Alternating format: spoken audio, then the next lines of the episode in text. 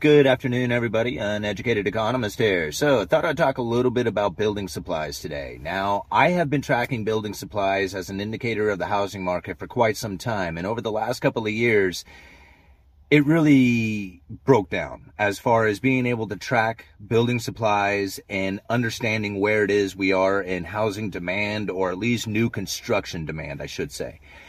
And I used to typically just follow a couple of items. If you looked at two by fours and plywood and just saw that when these things moved up in price, generally you saw that there was a lot of housing demand or new, new construction demand and that the economy was generally doing fairly well, or at least the housing market was doing fairly well during these times. And that's really where the channel had got its start from. And when lumber took off, I was one of the few people who was ac- accurately predicting and calling out not only the lumber rise, but then also the crash that came right after it. And even today, I am still very much in tune and have my fingers on the pulse of the industry when it comes to the lumber market, especially when it comes to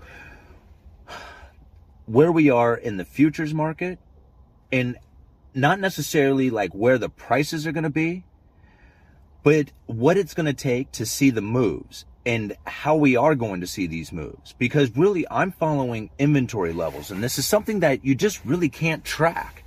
And now, when I think about the inventory levels, what I'm thinking about is when my buyer comes to me and says, Hey, I can't find a unit of this particular size lumber. And I think to myself, that's an inventory depletion taking place.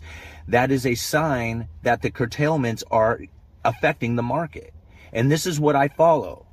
So when I see that there's an inventory depletion, when I hear about the curtailments, when I see the lumber futures prices have hit a bottom and are now ticking up, this is all signs to me that we are in a position in which that any little move inside of the home builder demand as far as like an increase in expectations or a positive increase in expectations when it comes to the home builders is going to send lumber prices skyrocketing again. And this is a prediction that I'm making right now that it's going to come because the inventory depletions are now uh, growing themselves to be apparent. When you need mealtime inspiration, it's worth shopping Kroger, where you'll find over 30,000 mouthwatering choices that excite your inner foodie. And no matter what tasty choice you make, you'll enjoy our everyday low prices, plus extra ways to save, like digital coupons worth over $600 each week. You can also save up to $1 off per gallon at the pump with fuel points. More savings and more inspiring flavors make shopping Kroger worth it every time. Kroger, fresh for everyone. Fuel restrictions apply and I'm finding it both in pressure treated again. I'm hearing about it in the in the framing materials. It's not so much showing up in prices yet.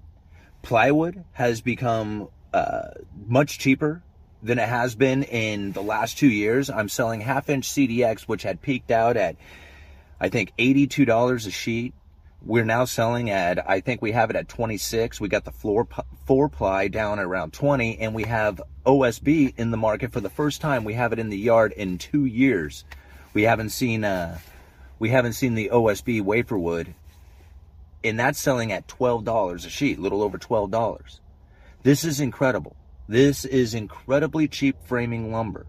And this is why I've told told people if you are going to get into this market, you if you're going, I mean, and not get into the market, I said, Shay, if you're going to be making a project soon, putting uh, anything together, if you're going to be putting a project together, now is the time to get your material. This price will not last.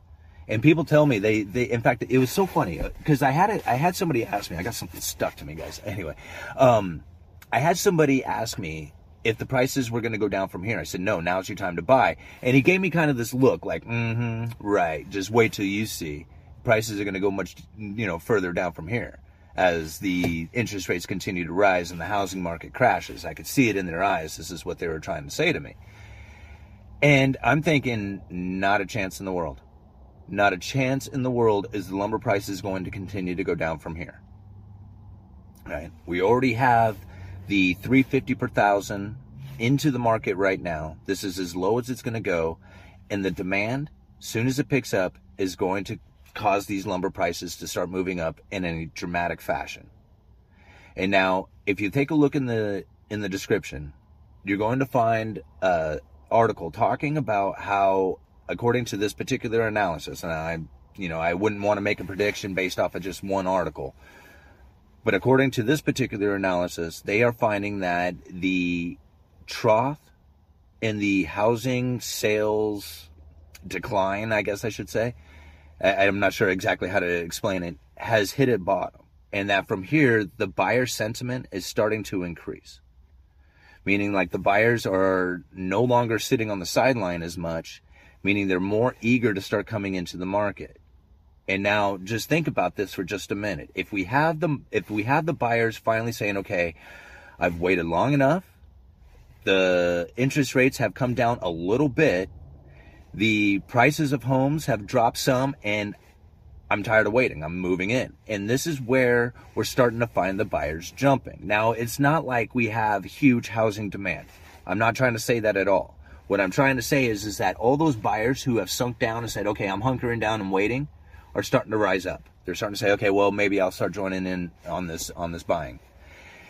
And so if you can find where the home buyer sentiment picks up, you're going to start seeing the home builder sentiment pick up. Once you see the home builder sentiment pick up, that's going to be the moment that the lumber prices start to take off.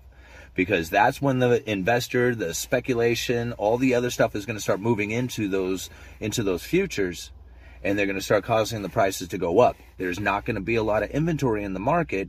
And so as the buyers or as the actual builders start getting into the market and building, then you're going to find that the lumber yards are going to start buying the lumber up and the prices are not are going to be absolutely going to go I, I shouldn't say like dramatically high but they're going to jump quickly is what I is going to be very volatile and people are not going to expect it because they think that the interest rates being up is going to keep everything down but lumber is going to act very aggressively in the opposite direction of what people are thinking is going to be taking place that's i guess the easiest way to try and explain it because the inventory is just simply not going to be there. The curtailments are still in place, and the buyers are just now finally hitting their low and maybe coming back.